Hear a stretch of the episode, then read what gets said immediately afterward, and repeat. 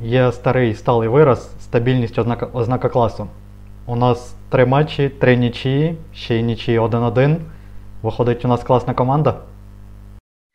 Ну, выходит, у нас стабильная команда. Я не знаю, насколько она классная, но то, что она стабильная, это сто процентов. И, наверное, классная, потому что вряд ли не классная команда смогла бы с французами один-один сыграть, и вряд ли не классная команда могла подарить очки сборной Казахстана, которая так нуждалась в них. Давай розпочнемо все ж таки з самого початку, з матчу проти Франції. Я, його вже багато хто забув, але декілька слів я, в принципі, і про цю гру хочу сказати, тим паче моя точка зору відрізняється від загальноприйнятої. Отож, грали ми з Францією один-один, була навіть ейфорія, що от один-один, класний результат після один-сім, який прогрес від нашої команди. Але особисто моя точка зору, що, зору, що це результат не те, що поганий, результат та непоганий, але гра команди мені не сподобалась взагалі.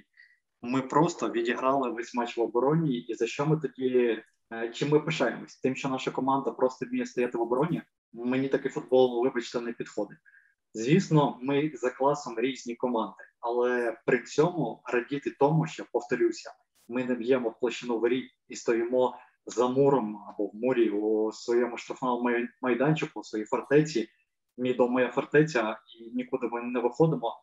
Це важко назвати футболом. Це збірна Греції. Ну смотри, я, во-первых, хочу напомнить, что сборная Греции чемпион Европы.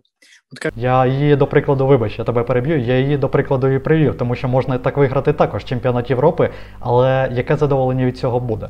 Напевно, знає лише самі греки, задоволені, пам'ятають, що була така команда, яка виграла чемпіонат Європи, але, в принципі, це не та команда і не команда чемпіонів. Согласен, это не команда чемпиона, это, в принципе, команда однодневка, потому что она потом ничего не показала, то есть никакого прогресса, никакого развития, в принципе, не было. Тут я с тобой согласен, но я, например, не совсем разделяю твой пессимизм. Да, игра, возможно, с Францией была очень от обороны, сугубо от обороны, но ты сам сказал, мы проиграли до этого семь-один. И я тебе скажу честно, что предложи мне счет один-один или семь-один, я выберу один-один, но вот такой, чем семь-один, вот в тот, который мы пытались играть. Я тебе объясню, почему. Э, смотри, когда Шевченко пришел, мы всегда играли, старались играть в контроль мяча, у нас были четыре-ноль с испанцами. Скажи, вот, вот те четыре-ноль с испанцами в Лиге Наций тебе очень понравились, когда мы вроде пытались разыгрывать короткими передачами, начинали от пятого, от вратаря, вроде тоже хотели владеть мячом с испанцами, проиграли четыре-ноль. Тебе вот они очень понравились? Вроде ж было, как ты хочешь играть. Як ти хочеш бачити футбол? Ми грали з Іспанією від оборони другий матч, і ми знайшли свій шанс, забили гол, е- вигравши той поєдинок. Я хотів би, щоб якщо відмотувати назад, знову ж таки повертаючись до Франції, говорячи за неї, і про всі три матчі, мені дуже не сподобалось, що Андрій Шевченко вирішив змінювати структуру, е- тому що вийшло так, що з Францією у нас була одна схема, один набір футболістів, з Фінляндією інший набір футболістів, інша схема. Сьогодні, знову ж таки, третя схема. Можна сказати, в принципі, ті самі там чотири-три-три, можна їх намалювати по-іншому, але е, чотири-два-два-два, як я це побачив. І оці всі перестановки, вони абсолютно не дали жодного результату. Ні, з Францією там ще ладно, за нічого зачепилися, але після того все зламалось. Підводжу до того, що я б зіграв би, все ж таки наполягаю на тому, що нам потрібна одна схема, одна структура. І вже під неї грати там від цієї схеми та структури, грати відповідно до суперника. Від оборони з Францією, більше на атаку з Фінляндією, ще агресивніше з Казахстаном. Так же просто збірна все зламала і у підсумку... Зараз лише як Шахтар можна говорити, а ми обіграли Реал, так само можемо говорити і ми, а ми зачепилися за очки з Франції, і більше у нас нічого немає. Ну, в отличие от Шахтера, у сборной Украины еще не все потеряно, но я веду к тому, что я лично был вот в первом матче за эксперимент Шевченко с пятью защитниками, и ты меня хоть убей, ты не убедишь, потому что... Команда должна уметь играть разными схемами. Я понимаю, что одна структура – это хорошо. Это ты фанат Лидса, Марсела Бьелса или там, даже Пеп Гвардиола меняется, там, или Юргена Клопа, который, в принципе, играет, старается играть всегда в одной структуре.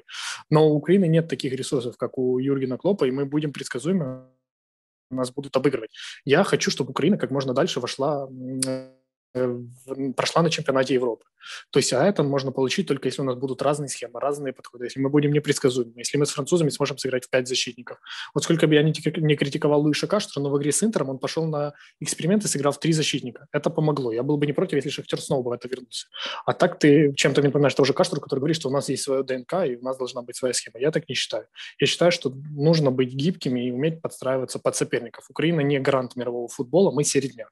И чем лучше мы будем подстраиваться под определенных соперников и использовать свої сильні сторони, тим лучше і далі ми будемо проходити. Я, в принципі, не проти гнучкості і не проти того, щоб грати також п'ять захисників. Це було цікаво подивитися, і з урахуванням євро, про яке ти говориш, також мені цікаво було побачити нашу збірну там у п'ять захисників, це однозначно знадобиться. Тим паче матчі відбору, ці три матчі можна вважати офіційним тренуванням, відкритим тренуванням напередодні старту Євро. У травні вже не буде стільки часу для того, щоб експериментувати, та і, власне, там вже просто буде потрібно награвати і склад дивитися, хто готовий, хто ні, остаточно приймати фінальні рішення.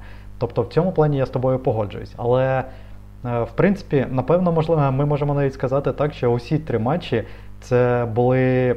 була перевірка від Шевченка, хто як може грати, хто де може грати, на яких позиціях, за яких схем ми можемо грати. Ну і, власне, все це ми пожертвували результатом. Я думаю, ми можемо зійтися на цьому. Ми, ми пожертвували результатом е- лише для того, щоб непогано зіграти потенційно на Євро. Ну, понимаешь, с одной стороны можно сказать, что мы пожертвовали результатом, но это все равно плохо. Потому что нам надо будет играть на чемпионате мира. Я же думаю, мы планируем туда выйти. И сейчас мы себя немножко загнали в угол в такое, что после ничьи с Казахстаном нам очки терять уже в принципе нельзя. Ну, если не считать матч со сборной Франции, где поражение будет просимо, потом нам надо будет все матчи выигрывать. И поэтому можно сказать, что у нас было три тренировки с повышенной ответственностью, чтобы лучше сыграть на Евро. Но все равно я считаю, что Казахстан-то можно было обыграть. Можно было обыграть с любой схемой. Можно, может, даже было обыграть со мной в составе. Все-таки Казахстан, ну, извините, это не грант мирового футбола. И столько моментов, сколько мы создали в первом тайме, это уже вопрос не к схеме. И вопрос не к тому, где играют футболисты, а вопрос, как они играют и как они, в принципе, реализовывают свои моменты. Я уже сразу к третьей игре перескочил, потому что вторая для меня лично была самая скучная, если не считать последних, там, сколько, десять минут. Для мене, до речі, матч з Казахстаном був такий же нудний, тому що я до шістдесятої хвилини гри майже його не дивився. Тобто у мене картинка була ввімкнена, футболісти бігали, але я просто не міг сконцентруватися на тому, що відбувалося на полі. Все було ясно і так. Збірна України буде е, володіти м'ячем, буде фаворит в цьому матчі, і все просто впиралося в те, коли команда заб'є. А от коли вже забив Казахстан, от тоді вже стало набагато цікавіше дивитися матч, і потрібно вже було вдивлятися в структуру гри, гри збірної України, що вона намагається зробити, як вона намагається зробити. І проблема якраз була в тому, що після пропущеного голу, Андрій Шевченко, до речі, ці слова також сказав, але в принципі я його не цитую, у мене в блокнотику, якщо що, те саме записано. В команда з Казахстаном після пропущеного, це була не команда, не збірна України. Тобто були герб на футболках, наші жовті кольори, але кожен хотів забити і кожен окремо хотів забити. Дальні постріли Зінченка, Зубкова, якщо я не помиляюсь, також він був, Малиновського. Всі хотіли забити, але хотіли забити якось зі своєю тактикою, незрозумілою загально, для загальнокомандної роботи. І як наслідок це все призвело.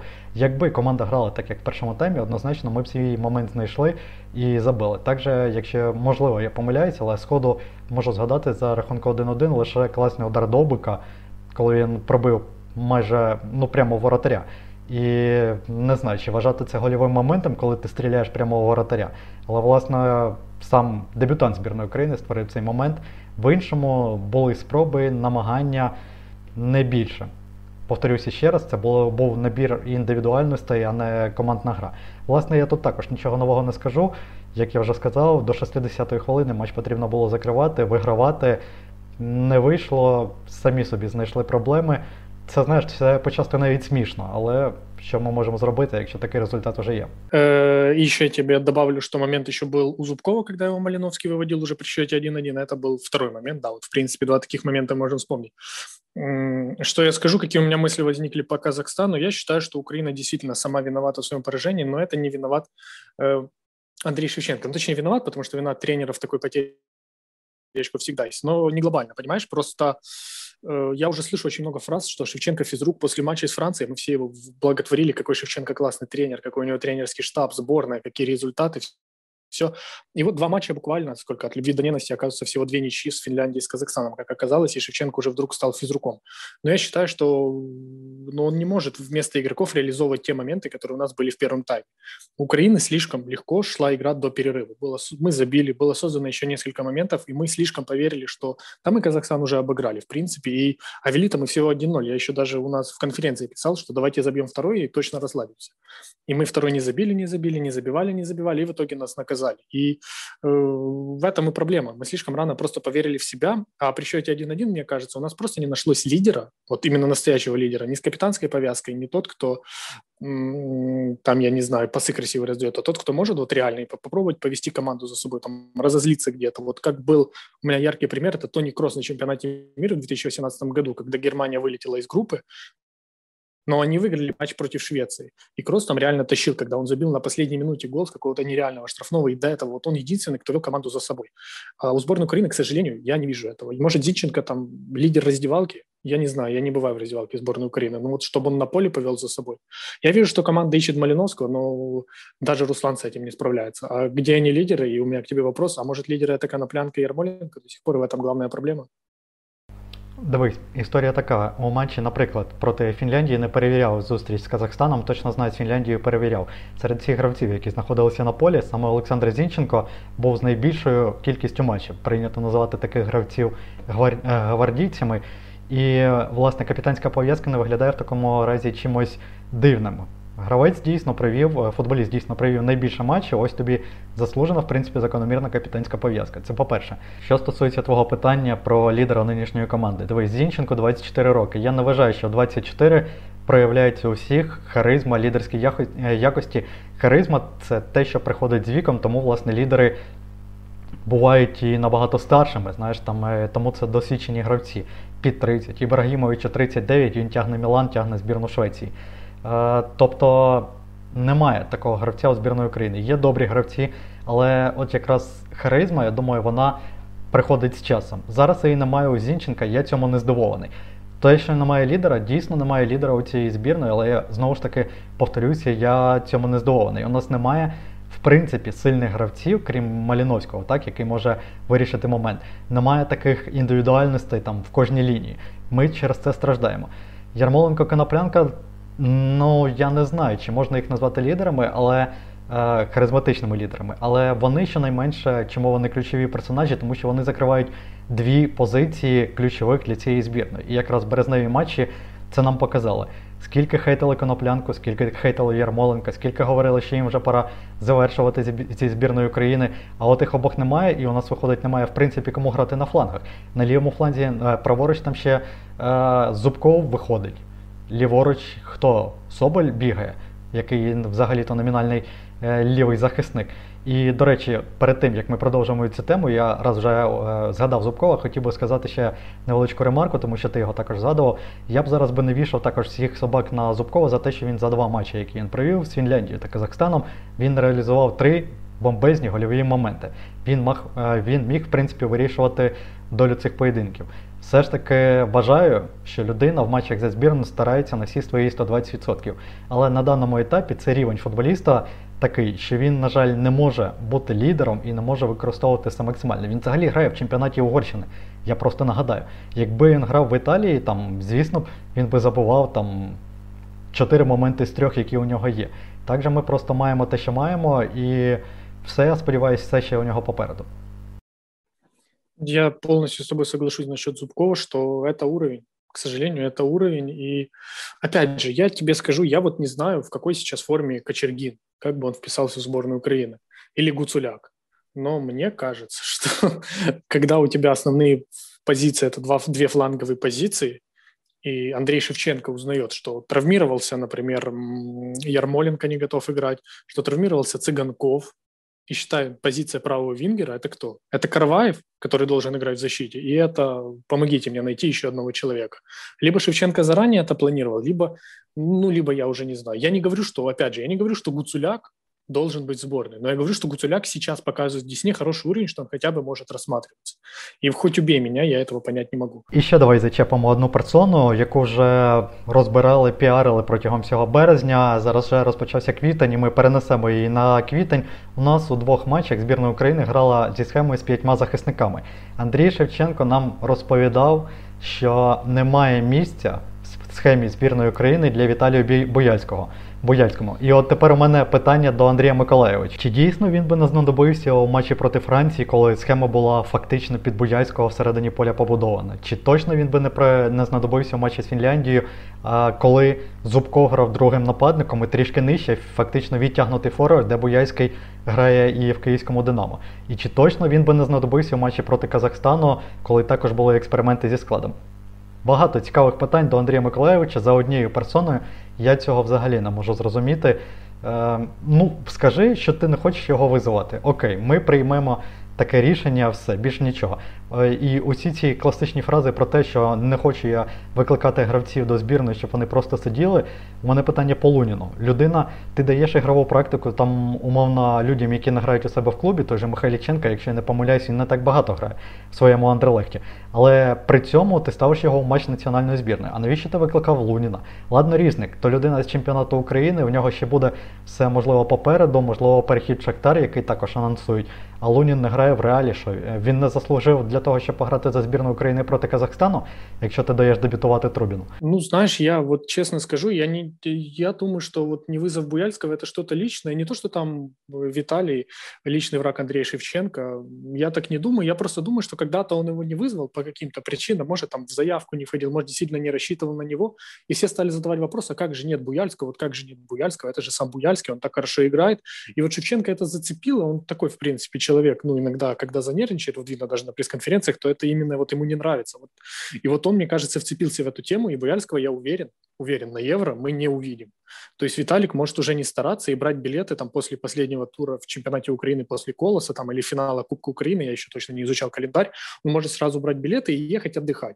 В сборную, к сожалению, К сожалению, он не будет. Я очень хорошо отношусь к Буяльскому в этом сезоне. Он играет даже лучше, чем в прошлом. А в прошлом, я напомню, он был, ну, наверное, лучшим из «Динамо», «Динамо» Михайличенко. Сейчас он играет, как по мне, еще лучше.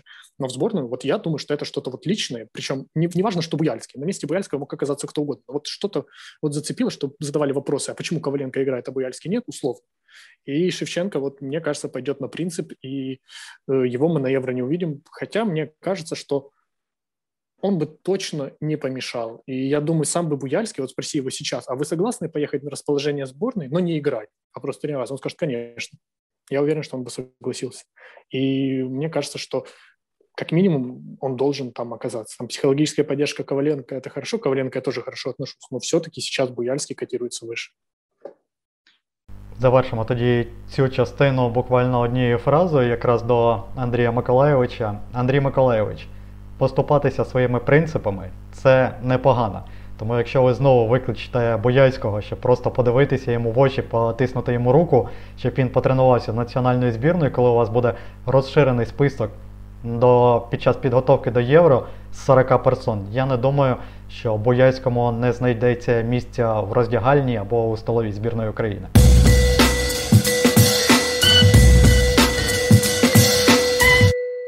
Я хочу перейти к следующей теме, которая меня лично тревожит больше всего. Это вратари.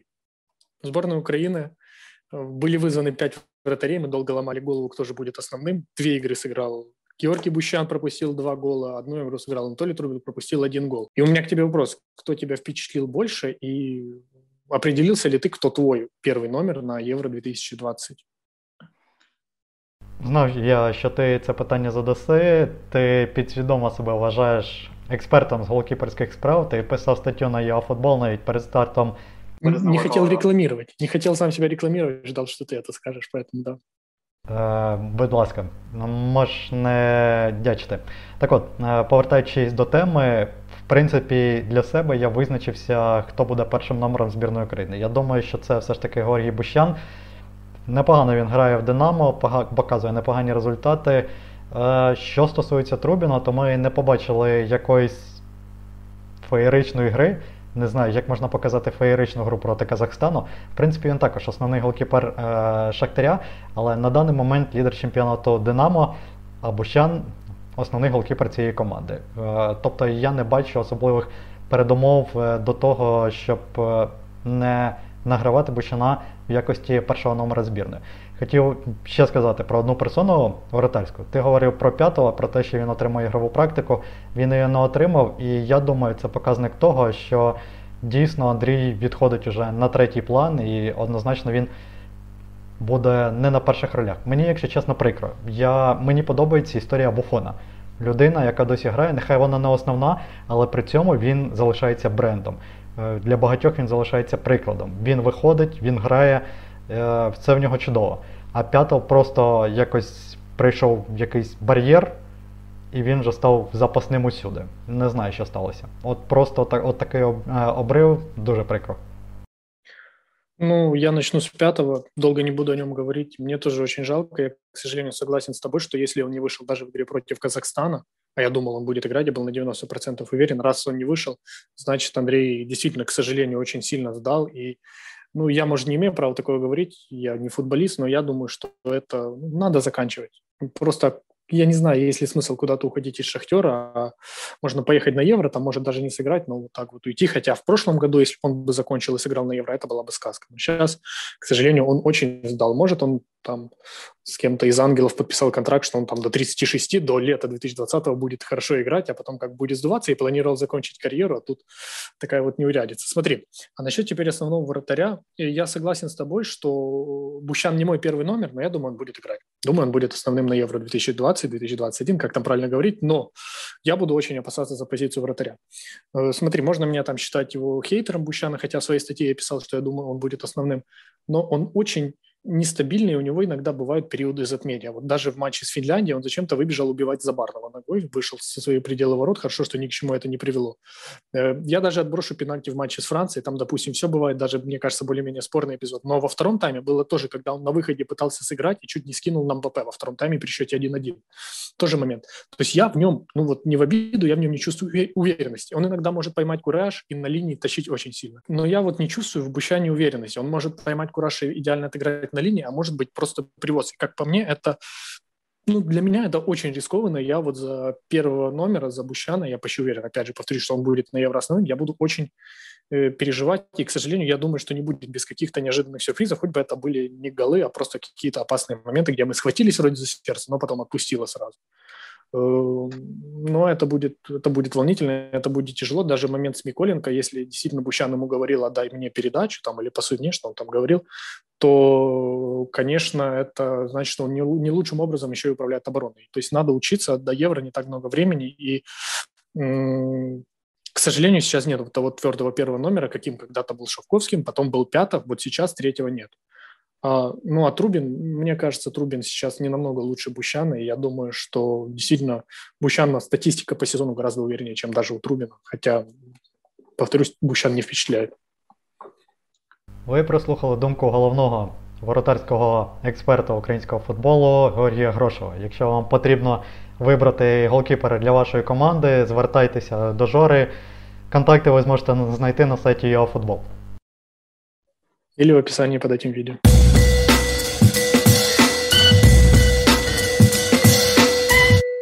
Давайте тепер перейдемо до підсумків березневої міжнародної паузи.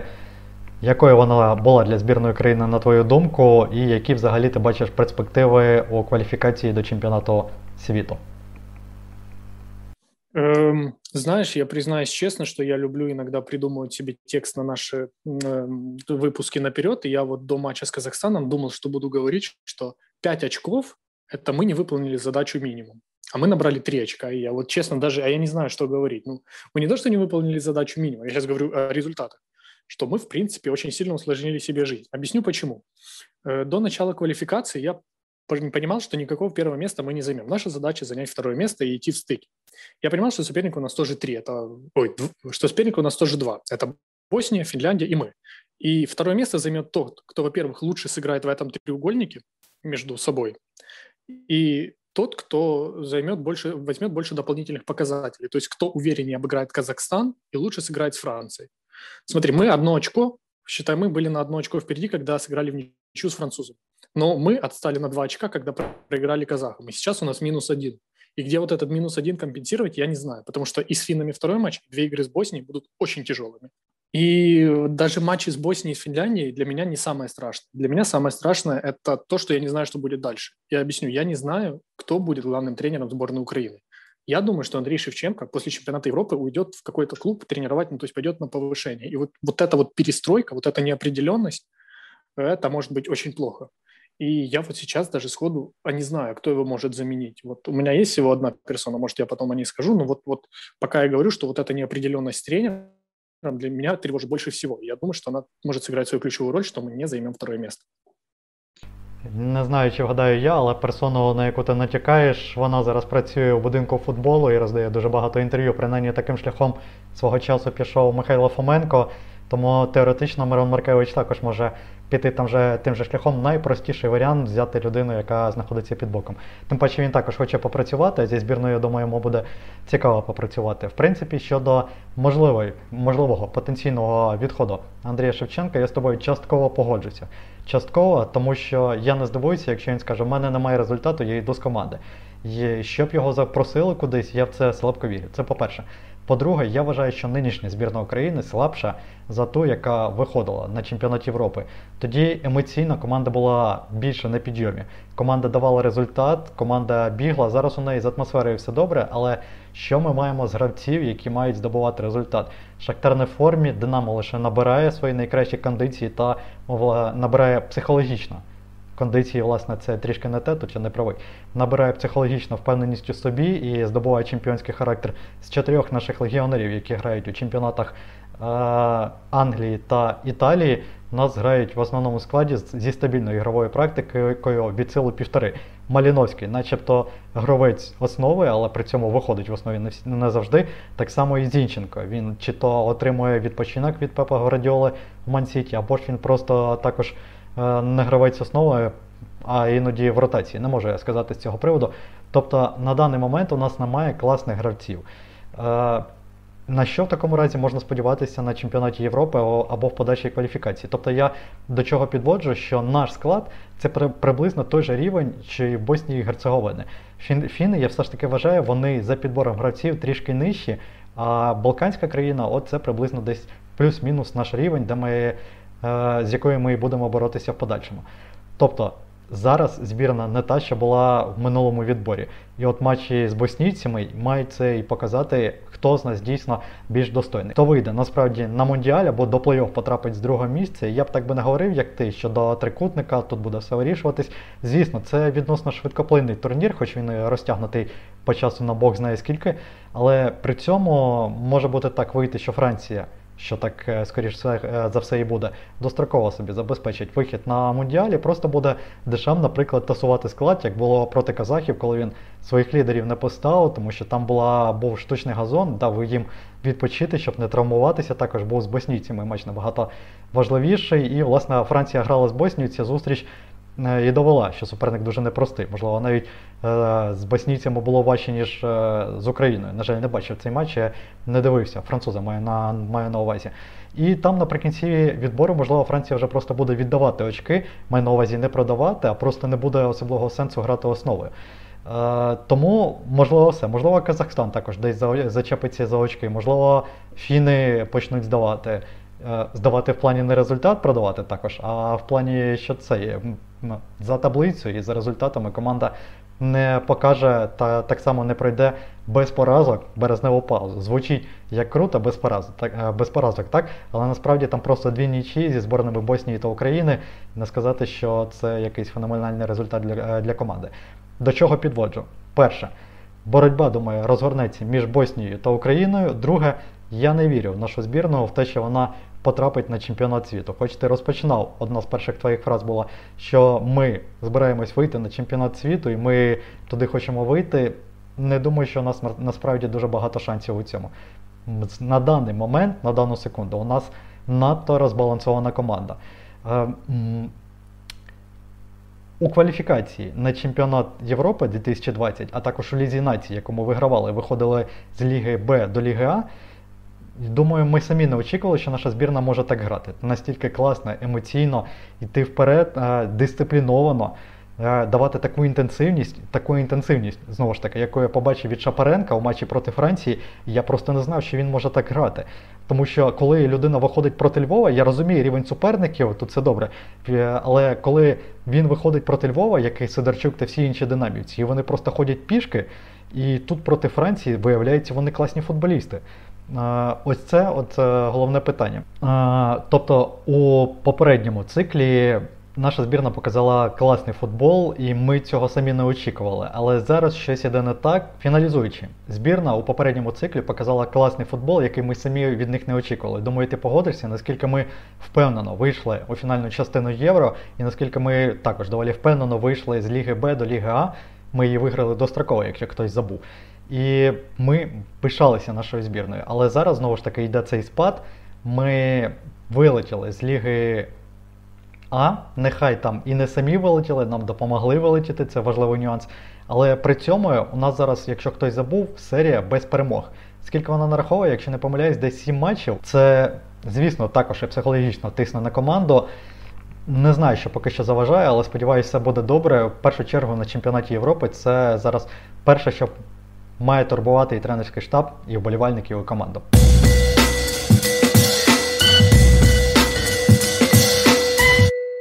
В марте нас разочаровала не только основная сборная Украины, нас еще, скажем так, радовала в кавычках и молодежная сборная Украины, которую тренирует Руслан Ротань, который мы критикуем после каждого матча. И, Александр, ты работал на каждом матче сборной, писал отчеты, и хочется, хочется послушать вот весь твой негатив. Давай, время пришло, давай вместе критиковать наших молодых игроков. Мені, знаєш, Руслан Ротань чимось нагадує Івана Федика в Русі, тобто... Не знаю, потрібно перевіряти, але в мене складається таке враження, що вони разом завершували тренерські курси і читали одні конспекти або, можливо, списували один у одного. Дивись, у нас молодіжна збірна грає за тою ж структурою та схемою, як грає національна збірна, але ті ж чотири три три. Але при цьому, що ми бачимо в молодіжці? По-перше, опорник Дніпра Батагов, виявляється, грає в центрі захисту, Дніп... в центрі захисту молодіжної збірної України. Одразу скажу, що виступає він там, виглядав він у всіх трьох матчах доволі непогано, мені сподобалося. Людина знає, як грати, в принципі, вона одна з найдосвідченіших у нинішньому складі збірної України, найдосвідченіших в тому плані, що з ігровою практикою на рівні е, УПЛ. Далі, опорник Руха, Сич, у нас виявляється правий захисник, нападник, увага, нападник Зорі, Алефіренко, у нас виявляється також правий захисник, і нарешті Бондаренко, опорник Маріуполя або центральний півзахисник, у нас виявляється нападник молодіжної збірної України. У мене от на все це виникає лише одне питання. Нахіра? Що це було? Що це були за експерименти? Я розумію, знаєш, коли е, приходять футболісти, ти тасуєш склад, ти хочеш побачити, хто як виглядає, в якому... Е, які... Які зв'язки для гравців найкраще підходять, як вони взаємодіють, можливо, ти зможеш знайти щось нове. Але коли ти абсолютно ставиш незрозумілий склад, я просто не розумію, що в такому плані награється. Немає правого захисника, шукається правого захисника, окей. Але в центрі захисту однозначно є кому грати і без Батаго. Так само і в нападі. Є Кухаревич, який сидів в запасі, коли Бондаренко грав з капітанською пов'язкою в центрі нападу. Я не розумію, що це було. Навіщо були ці всі награвання? У мене складається також враження, знаєш, що Ігор Йовічевич подзвонив Ротаню і сказав: Руслан, давай ти спробуєш Батагова в центрі захисту, у нас просто важливі матчі, я не хочу, ми ще боремося, можемо претендувати на Лігу конференції, а давай ти в себе там поекспериментуєш, побачиш, як команда виглядає. Можливо, він насправді непоганий гравець на цій позиції, я ще раз повторюся, що я сказав, він дійсно непоганий, але навіщо так експериментувати в молодіжній збірні? І, до речі, про експерименти неодноразово Руслан Ротань говорив про те, що для нас головне не результат, а підготувати гравців для національної збірної. Без питань. Тут в цьому плані можна, не можна сперечатися, воно так і є. Але в мене навіть на це виникає питання. В мене складається враження, що Ротань так само говорить своїм футболістам: народ, нам не важливий результат, нам головне, щоб ви просто грали за тією схемою. І тобто хлопці приїжджають до збірної, вони знають, що вони будуть грати за чотири три три, але при цьому не потрібно просто нічого показувати, жодного результату. Команда просто грає там хвилин двадцять, після того вона вимикається і грає вже просто суперник. Єдиний з трьох матчів, який при цьому, що дивно, можливо вам здасться це дивно і тобі, Жора, так, також це матч саме зі Словаччиною, який ми програли два три. Словаки тиснули і затискали нашу збірну наприкінці першого тайму, і ми витримали. Ми показали, що ми можемо оборонятися. Ми, так, ми не переходили центр поля, там хвилин десять, напевно, можливо п'ятнадцять, але при цьому ми витримали тиск від суперника. Далі ми забили. Що цікаво, до речі, в усіх трьох матчах національна збірна, молодіжна збірна України забувала першою в усіх трьох матчах, але не здобула жодної перемоги під час цих зборах, зборів. І, до речі, ще один важливий нюанс про те, що молодіжка, для молодіжки не важливий результат. Гравці, які приїжджають до збірної ю двадцять один, вони приїжджають туди і програють більше п'ятдесят відсотків матчів. Я повторюся, я знаю, що результат неважливий, але при цьому так, виходить так, що тренерський штаб виховує просто невдах людей, які не вміють перемагати. Нам це потрібно в національній збірні України? І як взагалі Ротань ставиться до того, що він, як тренер, не перемагає? Ось це, думаю, найважливіше. Ну, ты просто у меня забрал мою цитату. Я тоже хотел сказать, что фраза о том, что результат не важен, это можно говорить сколько угодно, но когда у тебя команда вообще практически не побеждает, когда не побеждает ни в важных матчах, ни в матчах Antalya Cup, когда все основные европейские молодежные сборные играют на чемпионате Европы, это уже симптом. И Ротань, на Ротаня сейчас очень большое давление, и оно абсолютно справедливо, и команда все равно не побеждает. Это во-первых. Во-вторых, я очень часто слышу, что не трогайте Ротаня, он наигрывает, да, схему для сборной, но у меня вопрос, а что вообще он наигрывает, если у него каждый матч практически одиннадцать новых футболистов? Что вообще можно наиграть, если каждый матч вот так корректировать состав? Можно наиграть, я соглашусь опять с тобой, футбольный клуб «Рух», который тоже играет непонятно, кто там футболисты, я до сих пор не могу запомнить, кто там в основе, а кто... персонаж второстепенный. Это второе. И третье, я тебе вот скажу такую фразу, что я очень обрадовался, когда Андрей Шевченко начал играть по схеме с тремя защитниками центральными. Я тебе скажу почему. Потому что это схема Петракова. И я думаю, что все идет к тому, что в ближайшее время Петраков может заменить Руслана Ротаня. Я понимаю, что Ротань хороший парень, Ротань там легенда сборной Украины, почти, почти провел или даже провел сто матчей. Он наигрывает схему четыре три три и вызывает в молодежную сборную всех футболистов. Но Петраков чемпион мира, Петраков умеет играть по схеме с тремя центральными защитниками, которые хочет играть в сборной, и Петраков воспитывал победителей, а не людей, которые думают, что результат не важен. Я хочу напомнить, что футбол – это спорт, а в спорте результат всегда важен.